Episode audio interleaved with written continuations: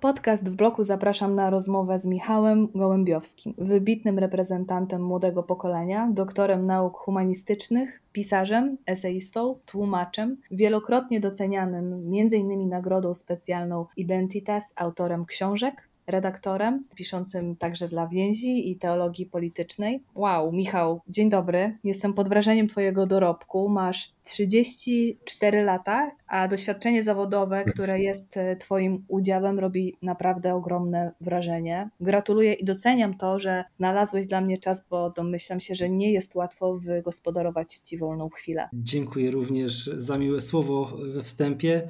Jest mi niezmiernie miło i z chęcią, z chęcią przystąpiłem do tej rozmowy i, i witam Ciebie i witam słuchaczy. Nawiązując do jednej z książek Twojego autorstwa, konkretnie do najnowszej, Słodka Ziemia o kulturze wyczerpania i powrotach nadprzyrodzoności, zacytuję fragment wstępu, który zwrócił moją uwagę. Ach, to tak, czyli o to chodzi w tych całych powtórnych narodzinach. No to o co chodzi, Michał? Powtórne narodziny to jest pewne sformułowanie, które Oczywiście pojawia się w Ewangelii według świętego Jana. Ono się utrwaliło również w takim języku religijnym. Może niedobrze, że się utrwaliło, dlatego że coraz dalej jesteśmy, jeżeli tak przyzwyczajamy się do pewnych sformułowań, coraz dalej stoimy w stosunku do rzeczywistości, która za tymi słowami stoi. A powtórne narodziny to jest ustach Jezusa pewnego rodzaju, byśmy powiedzieli, zarówno prowokacja, jak, jak i realna tutaj prawda, rzeczywistość. Prowokacja dlatego, że Nikodem, słysząc to sformułowanie, sam zdziwiony zapytał, czy może człowiek jak gdyby powrócić do tego stanu embrionalnego, już jako starzec, który ma swoje doświadczenie i, i świadomość tego życia, które właśnie płynie, czy może wrócić do tego stanu embrionalnego i narodzić się na nowo. Po czym Jezus odpowiedział, że tak naprawdę to narodzenie fizyczne to nie wszystko, ponieważ jest jeszcze narodzenie z Ducha Świętego, czy też narodzenie dla prawdy, i jest to właśnie wejście w zupełnie inny sposób pojmowania rzeczywistości, a inny na tej zasadzie, że dzięki łasce Bożej człowiek poznaje poprzez objawienie prawdę na temat swojego życia, na temat swojego przeznaczenia, powołania, na temat swojej drogi. I niejako rodzi się na nowo, to znaczy na nowo rozpoczyna to życie, na nowo rozpoczyna e, swoją drogę już świadomie i we wskazanym od wewnątrz kierunku. Bardzo chciałabym, żebyś wyjaśnił też y, tytuł. Czym dla Ciebie jest Słodka Ziemia? Słodka Ziemia to jest y, swego rodzaju parafraza takiego stwierdzenia, które pojawia się w filozofii metafizycznej, na przykład u świętego Tomasza Zakwinu, które brzmi mniej więcej tak, że każdy byt jest dobrem. To znaczy, wszystko, co zaistniało, jest dobre z tego względu, że zostało chciane przez Boga, zostało jak gdyby powołane do istnienia za sprawą woli Bożej, a Bóg jest dobry, wobec czego wszystko, co zaistniało z woli Bożej, jest dobrem samym w sobie. I to życie, które się objawia, jest dobrem. Y, natura, która świadczy o Bogu jako o stwórcy, jest dobrem, jest pewnego rodzaju, jak tutaj w książce pisze, jest rodzajem języka, którym Bóg przemawia do nas. W pierwszym y, rozdziale listu do Rzymian świętego Pawła czytamy o tym, że te niewidzialne przymioty Boga, jego chwała, której nie możemy widzieć tymi naszymi zmysłowymi, cielesnymi oczyma, jest dla nas widoczna poprzez te dzieła natury, dzieła, które są rzeczywiste, które możemy kontemplować, czyli stykając się ze światem, z tą właśnie słodką ziemią, możemy poznawać niejako, niejako Boga.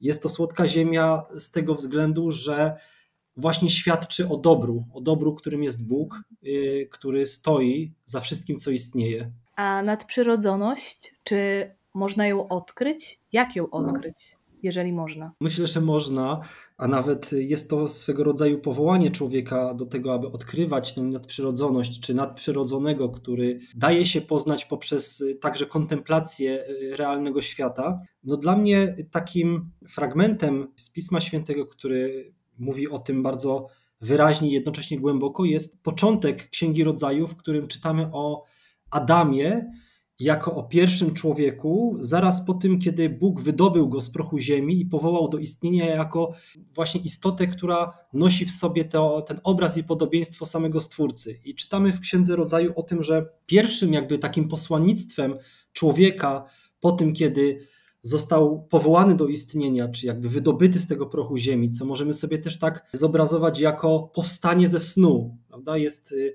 w liście do Efezjan również takie stwierdzenie, takie zawołanie: przebudź się o śpiący, bo zajaśniał ci Chrystus. No tutaj mamy Adama, który powstaje z prochu ziemi, jakby rodzi się do istnienia, zostaje wydobyty przez Boga i jakby otwiera swoje oczy, żeby spojrzeć na świat, który wokół niego istnieje. Czyli jest ten pierwszy moment zetknięcia się ze światem rzeczywistym. I tym pierwszym posłannictwem, które spoczywa w rękach Adama, jest to, żeby nazwać te elementy świata, y, właśnie rzeczywistego, z którym spotyka się Adam. I oczywiście czytamy tutaj o tym, że, że właśnie Adam nadaje najpierw y, imiona zwierzętom, ale tak naprawdę wszystkim tym zwierzętom nadaje to samo imię, to znaczy istota żyjąca. Istnieje przesąd nieprzychylny temu fragmentowi w ogóle tej intuicji chrześcijańskiej, który mówi, że to nazywanie przez Adama elementów świata stworzonego jest pewnego rodzaju takim zawłaszczeniem tej rzeczywistości przez człowieka. Natomiast ja bym to widział w zupełnie innych kategoriach, to znaczy to nazywanie świata i nazywanie zwierząt, zwłaszcza w kontekście tego, że jak czytamy, Adam nazwał y, wszystkie te istoty istotami żyjącymi, jest tak naprawdę uznaniem, tym pierwszym rozpoznaniem i tym wglądem, uznaniem tego, że istnieją byty, które są oddzielne ode mnie, prawda? One, one nie, są, nie są mną samym, a jednak mają to, ten sam dech życia w sobie, tak samo są istotami żyjącymi, wobec czego jak gdyby Adam, pomimo tego, że był samotny w tej sytuacji, bo nie było podobnej jemu istoty, to mimo wszystko za, zobaczył siebie wpisanego w pewien wyższy porządek Y, niż jego własne takie indywidualne życie, że on jest wpisany w ogóle w pewien porządek istnienia, gdzie egzystują także inne byty mające w sobie dech życia, a w związku z tym pojawia się po pierwsze pierwsza intuicja prowadząca do tożsamości Adama, że on jest, y, rozpoznaje w tym swoją tożsamość jako, jako stworzenia Bożego w wielkim planie stworzenia, a co za tym idzie, i to jest drugi jakby etap jego, jego rozpoznania rzeczywistości, istnieje pewna odpowiedzialność za to istnienie moje, jak i moje wobec świata rzeczywistego. A to, ta odpowiedzialność, ona prowadzi ostatecznie do uznania Stwórcy, prawda? To znaczy, czy zobaczenie siebie samego wewnątrz porządku, który nie został stworzony przeze mnie samego, ale jakby zastałem ten porządek bytów ożywionych, istnień, powoduje, że tak naprawdę wznoszę się w kontemplacji tej rzeczywistości właśnie do Boga. Rzeczywiście ma to sens. Dlaczego Adam był samotny? No, Adam był samotny ze względu na to, że jeszcze nie było Ewy, prawda? czyli jak gdyby drugiego człowieka, który jest komplementarny wobec niego. Nie było tej wspólnoty na, na wzór Trójcy Świętej. Człowiek wtedy jeszcze był tym określony jako, jako Adam, czyli, czyli taką jakby, można powiedzieć, samotną jednostką wobec świata. Natomiast właśnie ten obraz i podobieństwo Boga prowadzi do jednak tej wspólnoty człowieka z człowiekiem i to tej wspólnoty, która jest komplementarna w tej odmienności. I znowu tutaj dochodzimy do tej samej rzeczywistości kontemplacji Stwórcy, dlatego że ta rzeczywistość właśnie związku Adama i Ewy, czyli kobiety i mężczyzny, jest jakby takim, taką podstawą w ogóle do wspólnoty, wielkiej wspólnoty ludzi, wielkiej wspólnoty ludzi w Chrystusie, jak to czytamy w y, liście do Efezjan, że tak w rzeczywistości jesteśmy my, prawda? I tworzymy, tworzymy tą wspólnotę, tę jedność. W tym samym liście do Efezjan widzimy, że małżeństwo zostało przyrównane do związku Chrystusa i Kościoła, czyli widzimy, że w tej stworzonej rzeczywistości mamy ten porządek właśnie naturalny stworzenia, jak i możliwość kontemplacji Y, tej rzeczywistości, która wznosi nas w kierunku y, misterium, gdzie już spotykamy Boga na tym głębszym poziomie. Choć oczywiście to wymaga tego podstawowego rozpoznania naszej sytuacji i powinności, która, nas, która nam, nam podpowiada, że musimy również wyjść poza samych siebie. No istnieje takie, takie stwierdzenie w filozofii nowożytnej, które mówi, że my, jako właśnie istoty ludzkie, nie jesteśmy w stanie w niczym wyjść poza samych siebie, że wszystko, co, czym żyjemy i co mamy, ogranicza się tylko do naszych procesów poznawczych, że to wszystko jest fizjologicznie zapisane w naszym, w naszym mózgu i wszystko to, co my uznajemy za prawdziwe i rzeczywiste, to są wyłącznie procesy wewnątrz naszego mózgu. Czyli jesteśmy jakby zamknięci w naszym indywiduum, jesteśmy jakby tak skrajnymi indywidualistami. No inaczej mówi filozofia chrześcijańska, która zakłada, że wręcz przeciwnie, my możemy, a nawet powinniśmy wyjść poza samych siebie po to, aby spotkać realnie drugiego człowieka i realnie spotkać się ze światem. Ale to wyjście poza samych siebie, to, to takie transcendowanie, jakby wznoszenie się ponad nasze własne takie zamknięte koncepcje myślowe i uznanie realności tego drugiego człowieka i, i innych bytów, to tak naprawdę jest ta droga, która stanowi swego rodzaju drabinę, która pozwala nam spotkać się z Bogiem. Cały czas poruszamy się w tym obszarze e, nadprzyrodzoności. Chcę zapytać e, o element tejże, e, o intuicję. Czym jest intuicja? Intuicja jest ważnym elementem tej książki właśnie Słodka Ziemia, o której tutaj rozmawiamy. Ja na tej intuicji parłem w zasadzie y, punkt wyjścia w ogóle do mówienia o kulturze, o kulturze wyczerpania, czyli tej y, po nowoczesnej kulturze, jak i o powrotach nadprzyrodzoności. Zawierzam intuicji, tylko oczywiście tutaj należałoby właściwie zrozumieć, o czym mówimy. To znaczy, mamy różne sposoby rozumienia w ogóle tego, tego słowa intuicja. Możemy powiedzieć, że intuicja to jest jakaś taka, takie przeczucie na poziomie emocjonalnym, że coś się wydarzy, jeżeli, jeżeli postąpimy tak, a nie inaczej, ale jest też intuicja głębsza, to znaczy intuicja, o której starożytni mówili takimi terminami jak wgląd, czyli mhm. oglądanie rzeczywistości do wewnątrz, do tej głębi, która, która kryje się w rzeczywistości, albo mówili o oglądzie, czyli jakby takim ogólnym spojrzeniu na kwintesencję czy istotę rzeczywistości. Mówiono także o błysku, o wejrzeniu, o olśnieniu, albo nawet tutaj niektórzy filozofowie starożytni tę intuicję nazywali tchnieniem. I o co chodzi? No, istnieje taka głębsza intuicja zapisana w ludzkiej naturze, taka poznawcza siła, poznawcza zdolność do tego, żeby spotykając się z rzeczywistością, poznając właśnie wielość tych bytów, które istnieją w rzeczywistości, spojrzeć na, na tę rzeczywistość zarówno jako na, na, na pewną całość, sensowną całość, od, odnaleźć, powiedzielibyśmy, sens istnienia tego, co widzimy, jakby wejrzeć, czy po angielsku insight, prawda, jakby dokonać pewnego rodzaju wejrzenia w głąb tej rzeczywistości, dotykając dzięki temu e, tego, co jest ostateczną jakby przeznaczeniem tej rzeczywistości, czy przynajmniej kierując się w stronę takiego, takiej odpowiedzi na pytanie, co jest powołaniem tego istnienia, stworzenia, w jakim kierunku ostatecznie to zostało e, poprowadzone, jak i rozpoznając to, te przyczyny, to co jest, e, jak mówili filozofowie, to co jest pierwsze, czyli, czyli to co jest źródłowe, dotykając tego źródła, czyli istnieje taka intuicja w człowieku, która kieruje Y, nas właśnie w ten wgląd, ten, to olśnienie, gdzie widzimy coś więcej niż tylko rejestrując te, te właśnie istnienia w taki sposób stricte, byśmy powiedzieli, y, naukowy. Francuski filozof Henri Bergson napisał w, w, takiej książce Wstęp do metafizyki coś nawet więcej, to znaczy, że istnieją jakby dwa takie tory poznania. Istnieje poznanie analityczne, które cechuje się tym, że my możemy oczywiście opisywać rzeczywistość w taki sposób no właśnie poprzez analizę, czyli dokonując takiego drobiazgowego opisu chemicznego czy, czy, czy, czy, czy jakiegoś takiego y, rozpisanego wedle kategorii naukowych.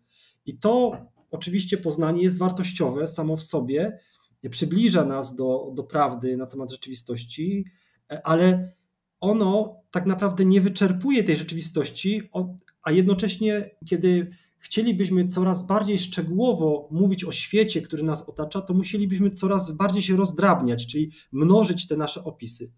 A i tak nie docieramy do tego jądra, do tego serca rzeczywistości. ale istnieje, mówi, mówi Bergson, takie poznanie, które nazywamy intuicyjnym, które jak gdyby włącza nas w nurt życia i pozwala nam doświadczać tej rzeczywistości, a nie tylko ją opisywać z zewnątrz, być częścią tego. I myślę, że podobną, y, podobną prawdę przekazuje nam także ten obraz z Księgi Rodzaju, kiedy, kiedy mówi o, o Adamie, o tym uczestniczeniu wewnątrz tego, tego wielkiego planu stworzenia, a dzięki temu również kontemplowania prawda, tego stwórcy, który stoi za, za stworzeniem, które, które jest częścią mnie, a jednocześnie ja jestem odrębny, ale wpisany w ten, w ten wielki porządek i mogę to po prostu poznawać w samym sercu i dokonywać wglądu, dokonywać tego również olśnienia tą rzeczywistością. Jesteś częścią tej rzeczywistości, bo jak wspomniałeś, zawierzasz e, intuicji, czyli podsumowując, można powiedzieć, że intuicji można w Twojej opinii zawierzyć w sprawach najważniejszych, takich jak Bóg, sens istnienia, prawda? Ja myślę, że tak, tym bardziej, że no właśnie współcześnie mało y, opieramy się na tej intuicji, mm, tym wglądzie. To jest intuicja intelektualna oczywiście, to nie jest, nie jest jakaś intuicja irracjonalna, jest to intuicja intelektualna, ale mało zawierzamy temu wglądowi jednak, a on jest y, częścią naszego poznania. Y, myślę, że niedobrze jest, kiedy człowiek ogranicza swoją taką wiedzę pewną czy wiedzę, która daje mu oparcie w, w tym świecie, wyłącznie do, tych, do tej e, analizy naukowej. Przecież analiza naukowa nie mówi nam o pełnym spektrum racjonalności, o pełnym spektrum w ogóle rzeczywistości.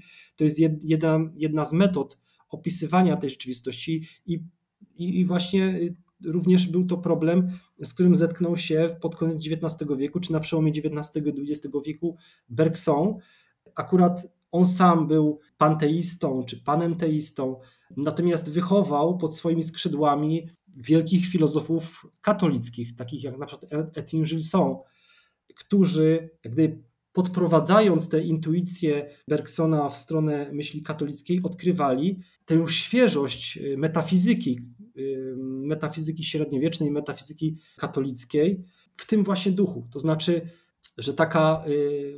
taki scjentyzm, czyli ograniczanie się do wyłącznie metody naukowej, wiedzie nas na manowce, bo nie jest to pełnia rzeczywistości, nie jest to pełnia poznania, nie jest to również pełnia racjonalności. No właśnie, i tutaj podjąłeś temat scjentyzmu. Y, chciałabym przejść do pytania, które bardzo wiele osób zadaje.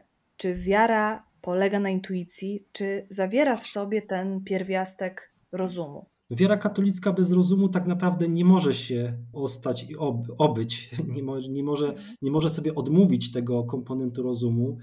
Jedna z encyklik mm, świętego Jana Pawła II nosi tytuł Fides et Ratio, czyli wiara i rozum. I pierwsze zdanie tej encykliki głosi, że wiara i rozum są niejako skrzydłami, na których wznosi się kontemplacja Boga. Nie jest to jakaś siła, mówię o rozumie, która byłaby przeciwstawna w stosunku do wiary albo jakoś zwalczała wiarę i odwrotnie, wiara nie zwalcza rozumu, ale wedle klasycznego ujęcia katolickiego wiara tak naprawdę udoskonala rozum. Innymi słowy, można powiedzieć, że siłą naturalnego rozumu możemy dojść pewnych prawd wiary, chociażby dlatego, że wiara katolicka mówi o tej rzeczywistości, odsłania jej, jej ostateczny sens i, jej, i prawdę na jej temat. Pewne aspekty wiary katolickiej oczywiście lokują się poza, poza możliwościami tego naturalnego rozumu, na przykład prawda o Trójcy Świętej, której naturalny rozum jakoś nie dotyka bez pomocy z góry. Stąd objawienie, czyli zejście z góry i odsłonięcie nam prawdy, jaki jest Bóg. Natomiast y, ten rozum w dalszym ciągu w tradycji katolickiej starał się jakoś zgłębić tajemnicę, stwór, tajemnicę Stwórcy i, i w związku z tym Trójcy Świętej. No, znane jest takie stwierdzenie świętego Augustyna credo ut intelligam, intelligo ut credam, czyli wierzę, aby zrozumieć, rozumiem, aby uwierzyć. Czyli są to jak gdyby dwie strony tej drogi chrześcijańskiej, to znaczy jest ta droga rozumu, która wspiera wiarę, jest wiara, która wspiera rozum.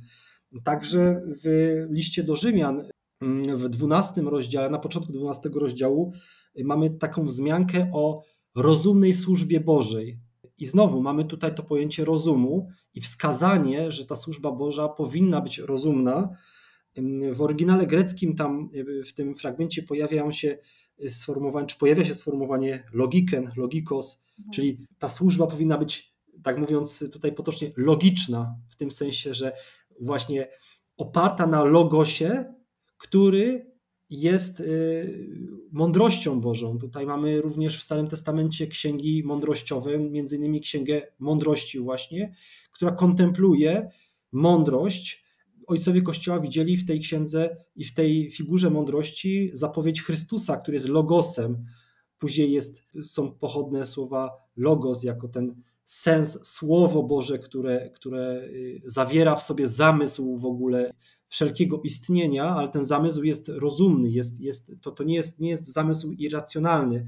I w tym tłumaczeniu, w tłumaczeniu łacińskim, w wulgacie tego, tego wersetu z listu do Rzymian, mamy sformułowanie e, racjonabile, czyli racjonabilis, czyli racjonalna. Nasza służba Boża powinna być racjonalna. I to nas w ogóle odwołuje do, do tego problemu właśnie stosunku e, wiary i rozumu, że rozum w rzeczywistości w wierze chrześcijańskiej jest nieodzownym towarzyszem tejże służby Bożej i naszej drogi z Bogiem. Musimy rozumnie zgłębiać prawdy wiary, chociażby dlatego, że one nie stanowią jakiegoś takiego mitu, którym my się przeglądamy i dostosowujemy go do rzeczywistości na taki zupełnie dowolny sposób. Nie, wiara chrześcijańska opiera się na objawieniu, a objawienie jest właśnie odsłonięciem czy objawianiem sensu tego świata, który przecież jest racjonalny.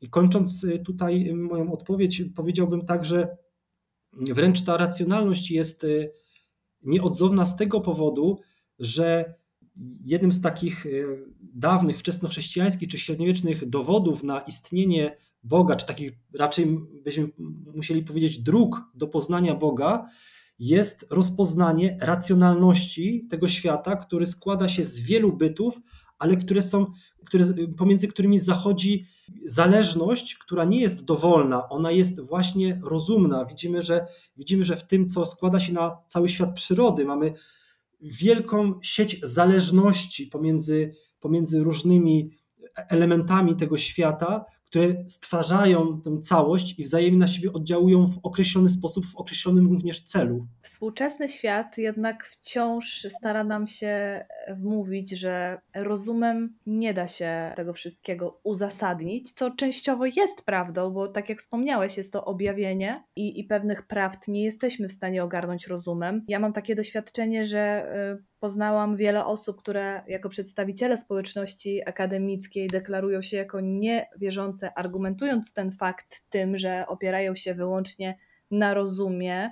I wydaje mi się, że wiara i rozum to wciąż taki trochę love-hate relationship. Nie wiem, czy masz e, podobne doświadczenie. Tak, to znaczy w praktyce rzeczywiście istnieje takie rozdarcie, no chociażby wskazuje na to w ogóle potrzeba powstania tej encykliki o wierze i rozumie, czyli Fides et Ratio, no to, że powstała w ogóle ta encyklika, y, no to odwołuje nas do w ogóle tego podstawowego problemu, że najwidoczniej y, w naszych czasach dokonało się pewne rozdarcie, oczywiście w takim rozumieniu wielu osób, wielu ludzi, i, i w kulturze, że właśnie te dwie drogi jako, jakoś zostały, zostały w rozumieniu naszej tutaj współczesnej kultury rozdzielone. I stąd właśnie napomnienie, które y, prowadzi nas z powrotem do tego, do, do, do tego podstawowego w ogóle chrześcijańskiego rozpoznania natury człowieka, że, że człowiek w ogóle oczywiście jest uzdalniany przez wiarę do tego, żeby widzieć więcej, wznosić się ponad to, co naturalny rozum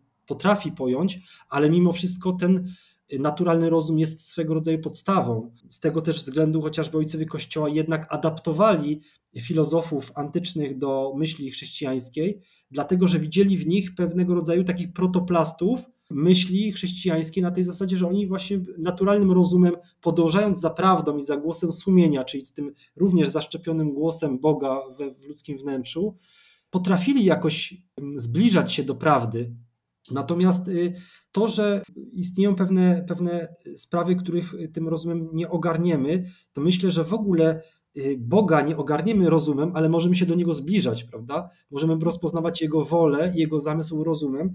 Natomiast to jest też piękna intuicja także greckich ojców Kościoła, którzy widzieli w życiu wiecznym nie swego rodzaju stagnację, że właśnie w życiu wiecznym już, w tym wiecznym teraz, już nic się tak naprawdę nie wydarza, nie ma dynamiki, tylko tutaj w tym życiu. Gdzieś zmierzaliśmy do jakiegoś rozwoju, ale to, że jest życie wieczne właśnie życiem, czyli tym bios, to w samym tym stwierdzeniu, że jest to życie, zawiera się ta, dynamika, czyli jak gdyby żyjąc wiecznie, możemy wiecznie kontemplować Boga, jak to mówią greccy ojcowie Kościoła, w takim nieustannym dążeniu do coraz głębszego rozpoznawania Boga, czyli jak gdyby przez, jak, jak mówi apostoł, z łaski w łaskę, tutaj jakby z poznania w poznanie i w jeszcze głębsze rozpoznawanie Boga, czyli jakby z miłości w miłość. I że te, ta szczęśliwość wieczna polega na tym, że nigdy ten rozwój i to zagłębianie się w Boga nie ustanie, ponieważ jest właśnie życiem, jest bios, czyli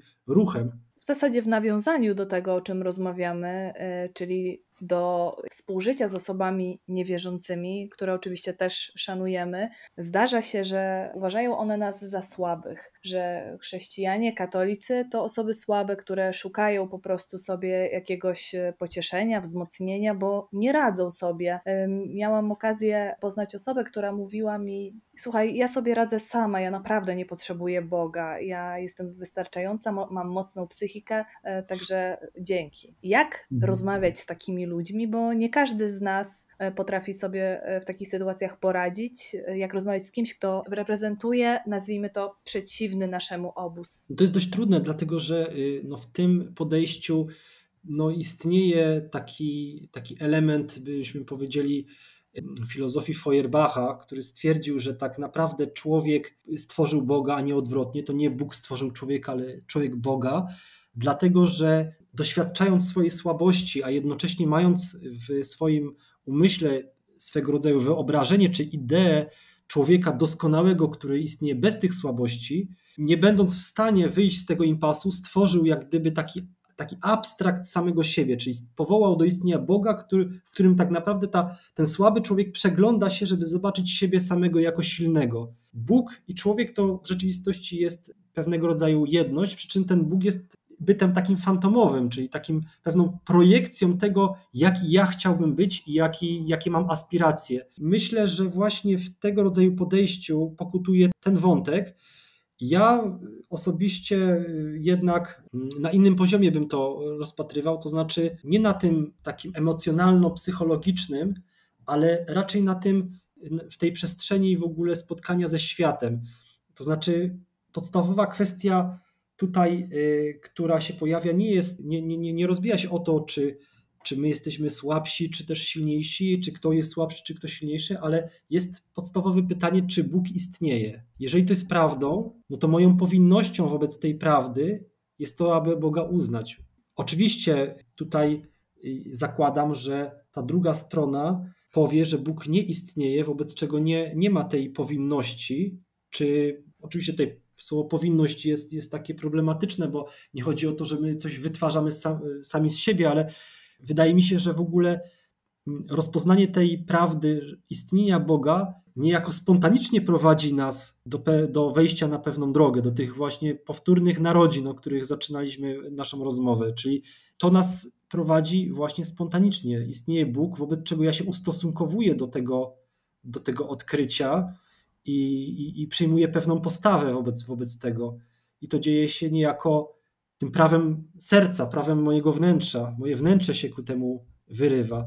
Istnieją różne postawy wobec, wobec Boga, które powodują, że, że człowiek nie wierzy, nie wierzy w istnienie Boga. Być może jedną z nich jest taka, że uznanie istnienia Boga prowadzi jednak do bardzo dużej odpowiedzialności wobec znowu tego odkrycia, czy odkrywając istnienie Boga, naturalnie i jak gdyby odruchowo przyjmujemy pewne, pewne brzemię odpowiedzialności. Kto wie, no być może to, ta odpowiedzialność jest y, zbyt wielka y, w pewnych warunkach kulturowych i w pewnych warunkach egzystencjalnych dla człowieka, i stąd, stąd istnieje to odrzucenie właśnie Boga. Zastanawiam się, nawiązując do Twojej profesji, czy twórczość poetów bluźnierczych mówi nam cokolwiek o Bogu? Jako chrześcijanin y, powiedziałbym, że no w zasadzie wszystko nam mówi o Bogu, prawda? Jest taka. No to jest taki paradoks. Mhm. Tak, tak, tak. No jest taka scena piękna w filmie Camille Claude 1915, w, którym, w której to scenie widzimy Paula Claude, który przemierza tam takie y, lasy, wzgórza w drodze do, do, do, do swojej siostry Camille Claude, która y, została osadzona w szpitalu psychiatrycznym.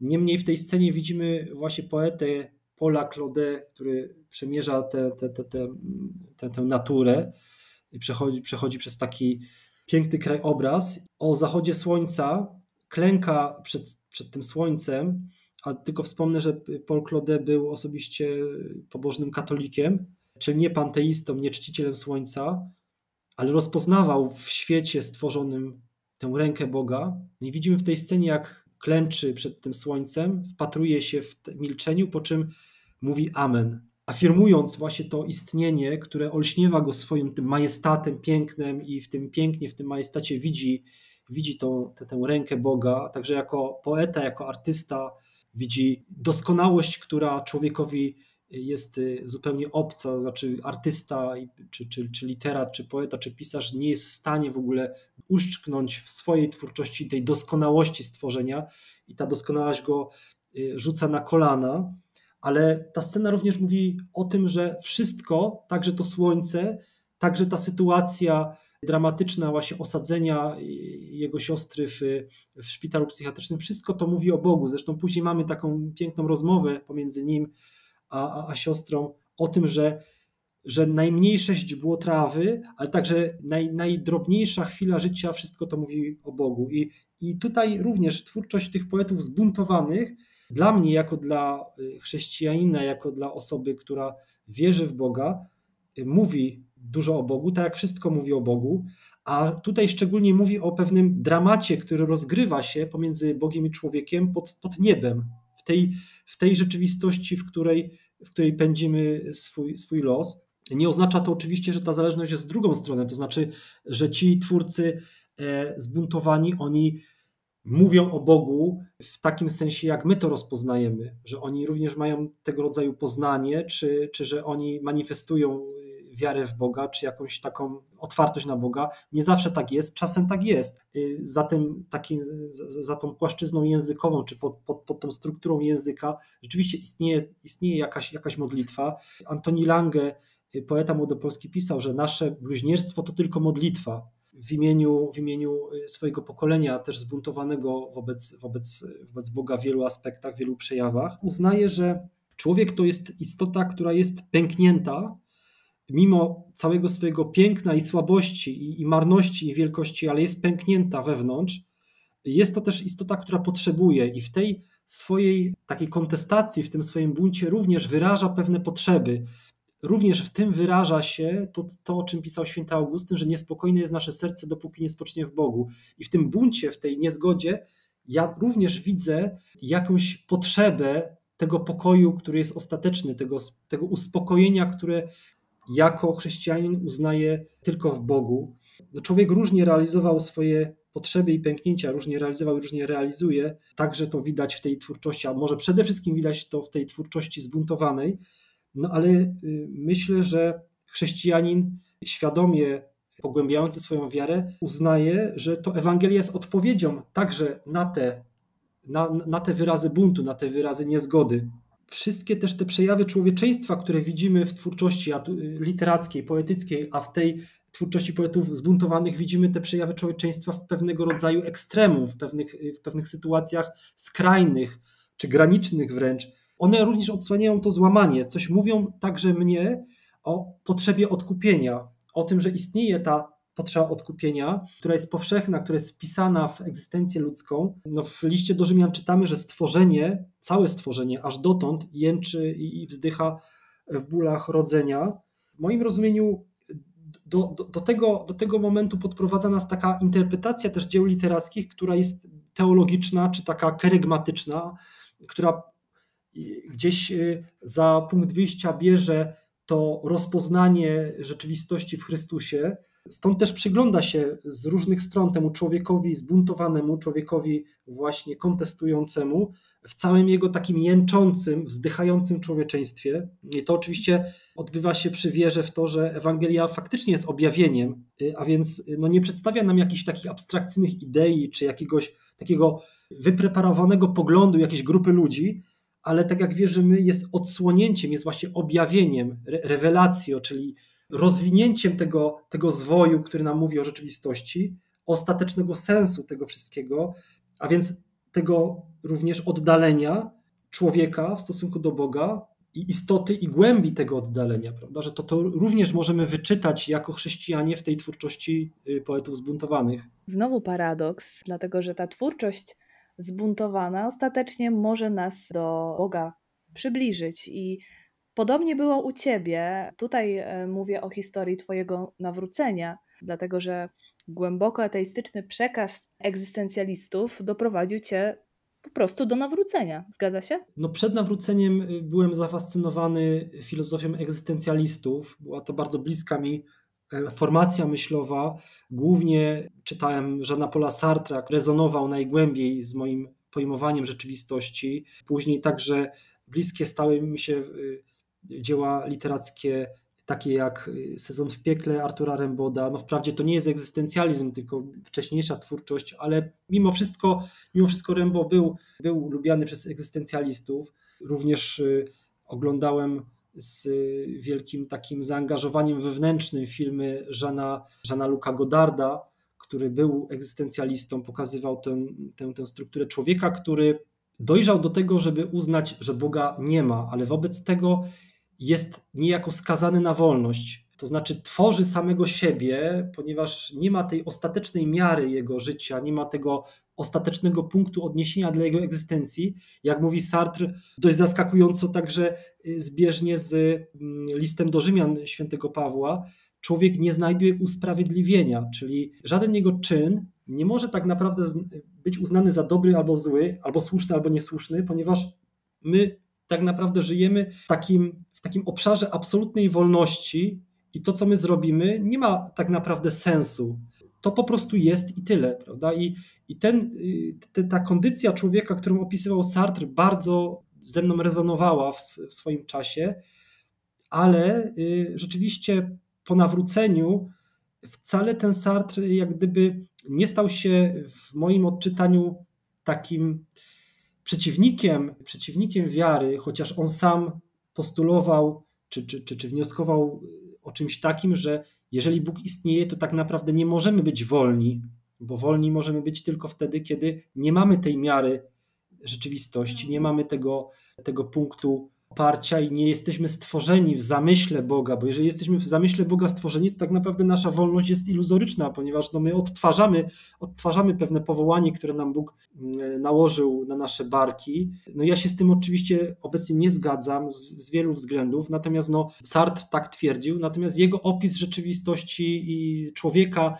pozbawionego Boga wcale nie stał się mi obcy po nawróceniu, ale właśnie niejako pokazał mi głębie człowieczeństwa, głębię ludzkiej egzystencji, na którą odpowiedź stanowi Ewangelia Jezusa Chrystusa. Zresztą, że właśnie Jezus przyszedł do takiego człowieka. Jest napisane w pierwszym liście świętego Piotra, w, zdaje się w drugim rozdziale, 25 wersecie.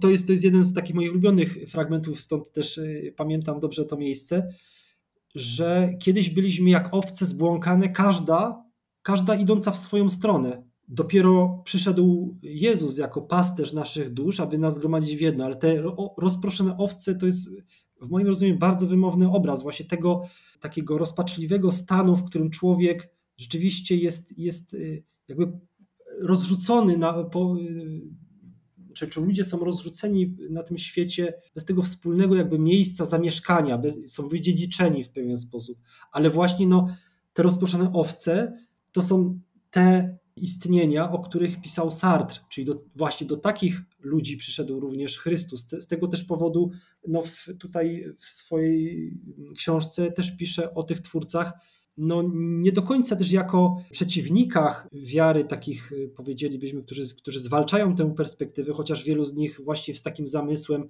być może pisało, ale w jakiś sposób jest w tym jakaś szczęśliwa wina, to znaczy to jest od, pewne odsłonięcie stanu człowieczeństwa, do którego Bóg człowiek przychodzi i się z nim jednoczy. Jak rozumiem, też byłeś e, tą zbłąkaną owcą. Zastanawiam się i przypuszczam, że nasi słuchacze też są tego ciekawi. Czy zdarzają ci się zwątpienia? Jeżeli tak, to może masz jakiś sposób, mógłbyś podpowiedzieć osobom, które nas słuchają, jak sobie radzić w sytuacji, kiedy mamy gorszy duchowo czas?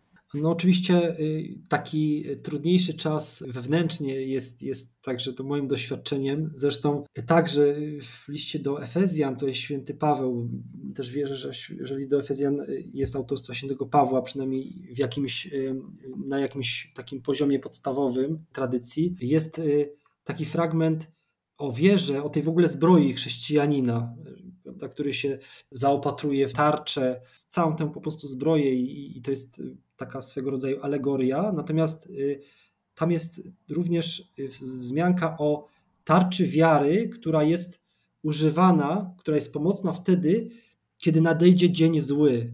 Z tego też wnioskuję, że w ogóle ten dzień zły jest po prostu z dopuszczenia Boga pewną koniecznością w życiu człowieka i tutaj człowieka wierzącego, że te dni złe, czy to wewnętrznie, czy zewnętrznie, one po prostu przychodzą.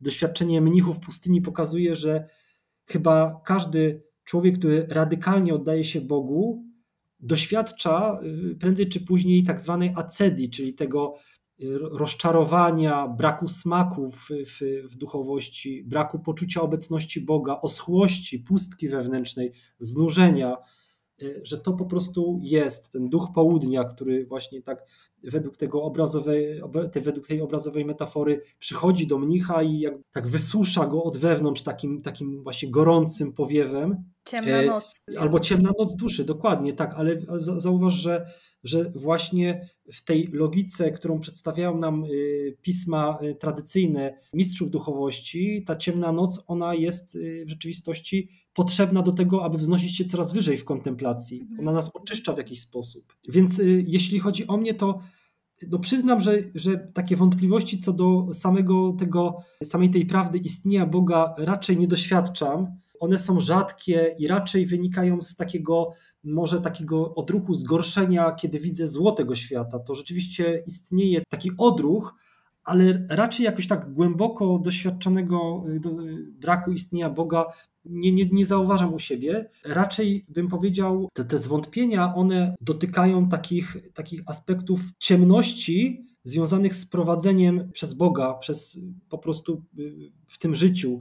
Doświadczam na przykład niewiedzy, bolesnej takiej niewiedzy, czy ciemności takiego mojego, no, można powiedzieć, takiego praktycznego intelektu, której której to ciemności ja wiem, że jestem prowadzony przez Boga, bo jakby zawierzyłem Bogu, a wiem, że istnieje znaczy wiem, no wierzę, że istnieje, prawda? To jest jak gdyby mocno wpisane we mnie. Ufam, że on mnie prowadzi. Natomiast zupełnie nie wiem w jakim kierunku i często są to drogi, które są w ogóle przeciwne temu, co ja jakby powiedziałbym, że jest częścią tego, tego Bożego prowadzenia, czy y, jak gdyby to prowadzenie wiedzie mnie zupełnie innymi drogami niż bym przypuszczał, niż bym podejrzewał. I w tym momencie istnieje takie, takie zwątpienie, które czy rzeczywiście jestem, czy jestem prowadzony w dobrym kierunku. Prawda? Takie trochę, trochę paradoksalne, bo, bo rozpoznaję Boga jako dobrego, ale istnieje tutaj tego rodzaju taka może pierwotna potrzeba bezpieczeństwa i tej kontroli nad swoją egzystencją, nad swoją drogą przez życie, która w tym momencie jest jakby zaburzona w tym sensie, że jestem wyrywany z tej drogi. Tu jest też y, kwestia woli Bożej, bo trudno nam się często z nią pogodzić, ale wspomniałeś też o rozeznawaniu. W jaki sposób rozeznajesz? No ja akurat y, osobiście taką prostą metodą ignacjańską, znaczy tutaj mhm.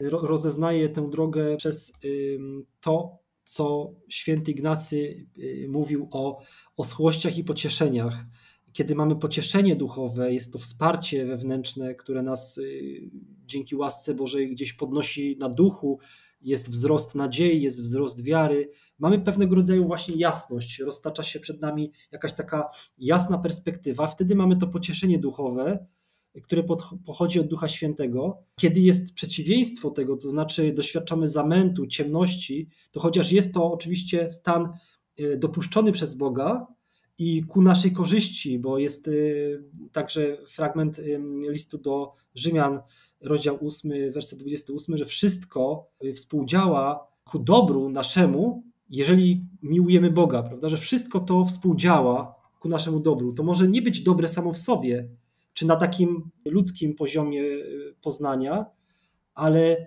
jakoś w ręku Boga to współdziała ku naszemu dobru. Więc oczywiście te osłości także, także współdziałają ku naszemu dobru, ale one nas popychają w różne strony poprzez zamęt. I w tym momencie ten zamęt pokazuje, że nie jest to tak naprawdę działanie ducha, który pochodzi od Boga, tylko jest to właśnie duch, duch przeciwnika, właśnie rozproszyć, a nie zebrać. Więc, więc tą metodą ignacjańską rozeznaję i oczywiście ja akurat jestem osobą, która no codziennie medytuje nad, nad, nad, nad Pismem Świętym. Jestem mocno związany właśnie z lekturą Pisma Świętego i, i tam rozpoznaję także prawdy, które stanowią te, te filary. Podobnie jak jest to w przypowieści mówionej w kazaniu na górze, kiedy Jezus mówi, że każdy, kto słucha tych słów je wypełnia, no to jak gdyby buduje ten trwały fundament, na którym później stawiamy dom i poprzez to słuchanie i wypełnianie słowa, które przyjmujemy, gwarantujemy sobie, zapewniamy sobie tę stabilność tego domu, w którym mieszkamy, nawet wtedy, kiedy przychodzą te wichry, więc zauważmy tutaj także mamy pewne takie założenie y, ukryte, które mówi, że te wichry i te burze na, na pewno uderzą w ten dom. Nie będzie tak, że ten dom nie będzie jakoś atakowany przez, przez, te, przez te wichry i przez te burze, ale wszystko zależy od tego fundamentu. A czy zdarza Ci się szukać odpowiedzi na swoje wątpliwości, pytania dotyczące swojego życia w Piśmie Świętym? Czy stosujesz tę tak zwaną metodę na chybił trafił?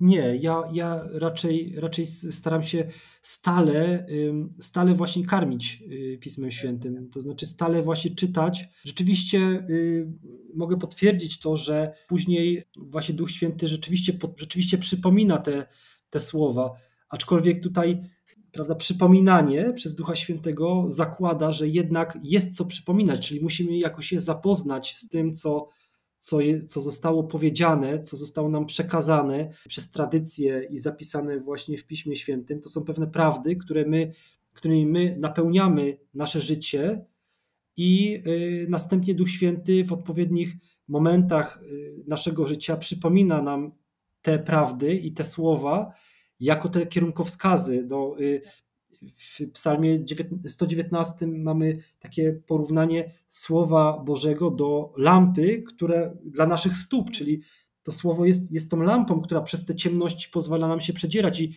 i stanowi tą, tą światłość dla naszych stóp. Czasem ta światłość jest rzucona tylko pod nasze stopy, tak że nie widzimy tego ani tej odległości, którą musimy pokonać, ani te, tych przeszkód, które w tej ciemności jeszcze się kryją, ale te kroki stawiane, one są oświetlane jednak przez słowo. To jest coś niesamowitego. Michał, mamy piękną wiosnę, za chwilę lato. Powiedz, czy, ponieważ obserwujemy teraz e, to, co dzieje się w przyrodzie, czy Bóg daje się poznać przez naturę? No to jest jedna z takich intuicji e, zapisanych zresztą także w Piśmie Świętym. W Księdze Mądrości jest piękny cytat o tym, że, że właśnie Bóg daje się rozpoznać poprzez przyrodę. Wręcz mamy takie mm, napomnienie, które jest głębokie, głębsze niż byśmy sądzili po takiej pobieżnej lekturze, ponieważ tutaj y, autor Księgi Mądrości pisze nagane w kierunku pogan, którzy olśnieni pięknem y, stworzonego świata, nie zrobili tego kroku jeszcze jednego kierunku kontemplacji, żeby zobaczyć jeszcze piękniejszego, jeszcze wspanialszego Boga, który stoi za tym wszystkim, ale oddali cześć gwiazdom, oddali cześć drzewom i rzekom, co pokazuje oczywiście po pierwsze to, że stoi za tym Bóg. To nas odsyła do Boga i powinno odsyłać właśnie do Stwórcy, ale przecież gdyby nie to piękno właśnie stworzonego świata, gdyby nie dało się go kontemplować jakiejś, jakiejś głębszej w ogóle y, wartości w tym, co nas otacza, to nie zostałyby uznane za y, świętości same w sobie.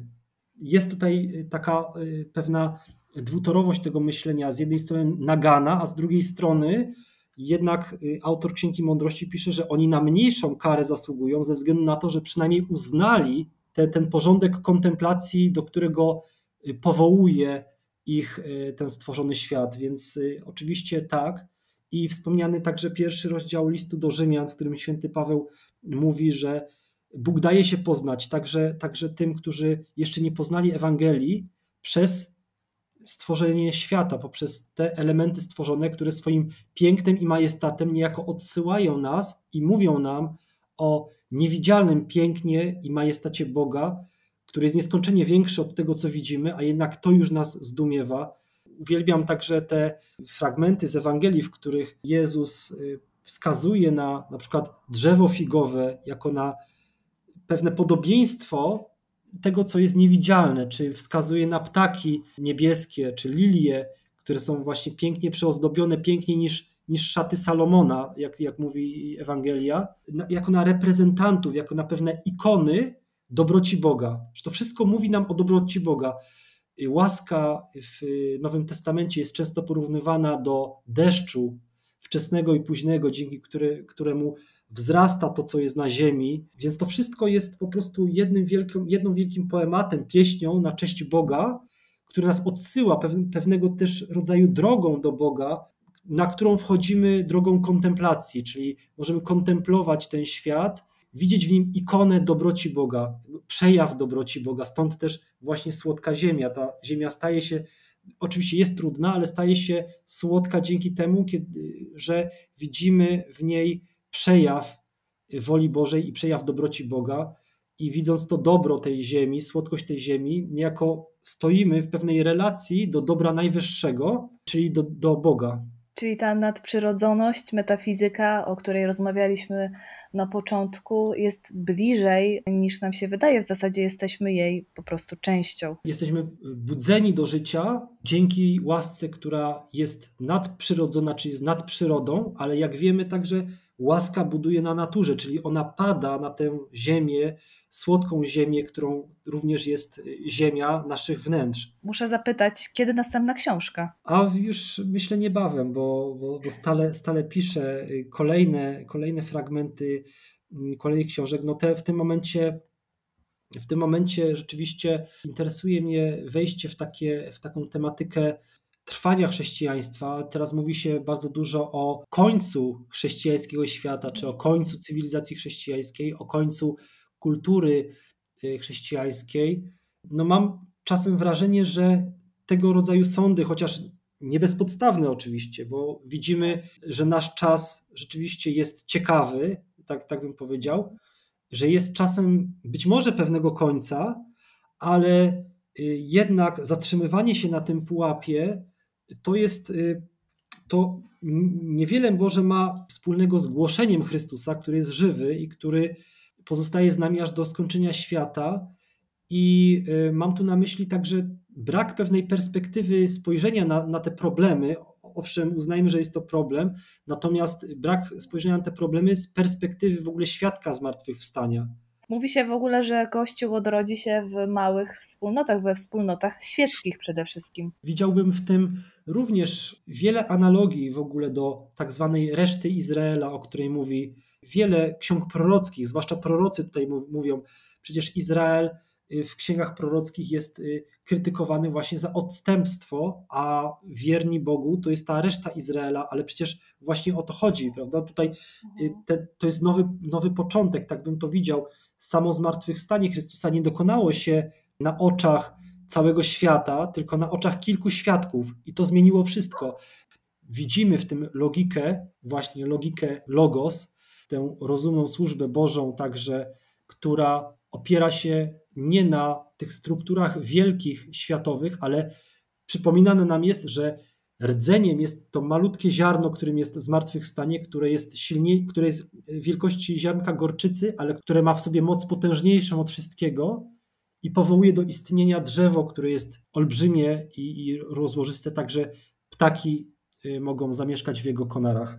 Michał, jestem zbudowana naszą rozmową. Bardzo Ci dziękuję. W opisie naszego e, podcastu załączę linki do Twoich książek, wszelkie, które pozwolą e, naszym słuchaczom Cię odnaleźć w sieci. Czy masz może jakieś słowo podsumowujące, słowo dla naszych e, słuchaczy? Pokładam wielką nadzieję w tym, że w jakiś sposób sytuacja w ogóle w świecie chrześcijańskim staje się coraz bardziej klarowna w tym sensie, że coraz jaśniej uwidacznia się, że tak jest tak, a nie jest nie, prawda? W drugim liście do Koryntian święty Paweł pisze, że Chrystus był tym, w którym nie było tak i nie jednocześnie. On był, on był i jest tak. Myślę, że te trudności, które, które nas czekają w ogóle w, tutaj w świecie, nas chrześcijan, nas katolików, one stanowią szansę do tego, żeby być właśnie nierozdwojonym, ale żeby być tak. I takie myślę jest powołanie tej naszej epoki. Tym optymistycznym akcentem kończymy naszą rozmowę. Dziękuję Ci raz jeszcze za to, że poświęciłeś mi czas. Dziękuję bardzo również. Bardzo miło mi było rozmawiać i w ogóle dziękuję